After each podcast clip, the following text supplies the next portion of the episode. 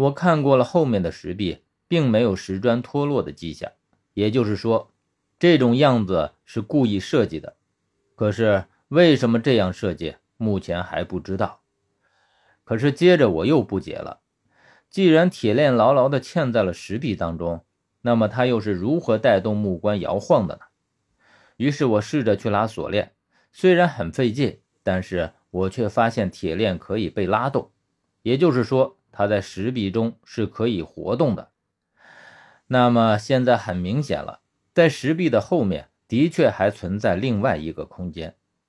我看了一眼十三，十三说：“打开看看。”于是我和他学着薛的手法，在上面找出缝隙，再一点点的。将石砖给撬出来，这是一个十分费力费时的过程，但是好歹我们还是成功了。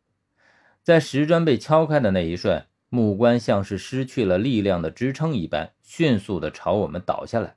同时，我听到了锁链哗啦哗啦的被拉出来。十三眼疾手快，扶住木棺，然后缓缓的将它放到地上。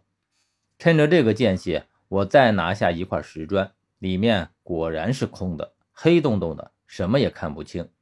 就在十三将木棺放在地上的那一瞬间，我听见有十分奇怪的声音从洞口里传出来，而且还不等我反应过来，就已经到了耳边。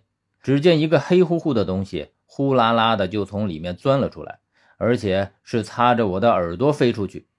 我感觉到左耳一阵火辣辣的疼，我本能的去捂住耳朵，身子同时已经往后退了出来。而这东西飞出来之后，在墓道里盘旋了一周，就飞进了另一头的墓室里。这回我才看清楚，这是一只蝙蝠，但是它的体型明显要比普通的蝙蝠大上许多。我摸了摸左耳，应该只是被它的翅膀划到，不是咬的，而且并没有流血。也就是在同时，十三猛地拉了我一把，我差点跌倒。手握住了地面，这才稳住身形。我刚想喝问他这是要干什么，突然一阵更为猛烈的声音从洞口里传出来，接着更多的蝙蝠已经从洞口里飞了出来，伴随着的还有石砖被击落的声音。我和十三弯着身子，只从眼睛的余光中看见头顶是黑压压的一片。我们竟然打开了蝙蝠的老巢。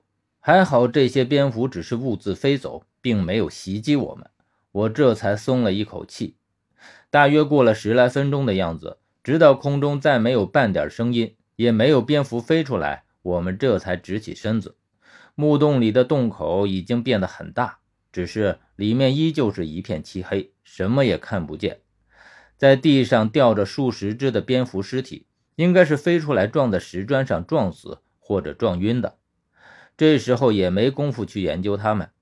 我和十三将石砖掀开，直到一个人可以进去才住手。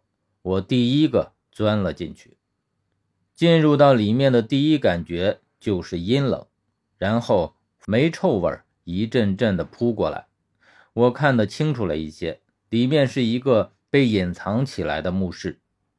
我的脚正踩在锁链上，发出了一阵脆响。我顺着锁链看过去。只见它连着另一口木棺，不过这口木棺却是被吊在空中，而且一眼看过去还有许多锁链从石壁里伸过来，但是他们最终都汇聚到了这一口棺材中，应该就是外面另外的那些了。但是这些锁链到了这口玄关中，都缠绕在了棺身上，显然是要将它给锁起来，而另外的四根锁链。从木棺的四个角伸出来，一直连着壁顶，吊住木棺。十三在我后面进来，他见了这般景象，脱口而出：“又是这样的玄关。”俗话说：“说者无心，听者有意。”十三只是脱口而出的一句话，却引起了我的疑心，因为之前十三说他并没有上去过上面的卫氏祖墓，那么他是如何知道上面也有一口玄关的呢？再想到我们第一次见面，他第一句话也是说上面是一座空墓。他既然没有上去过，那又是如何知道上面是一座空墓的呢？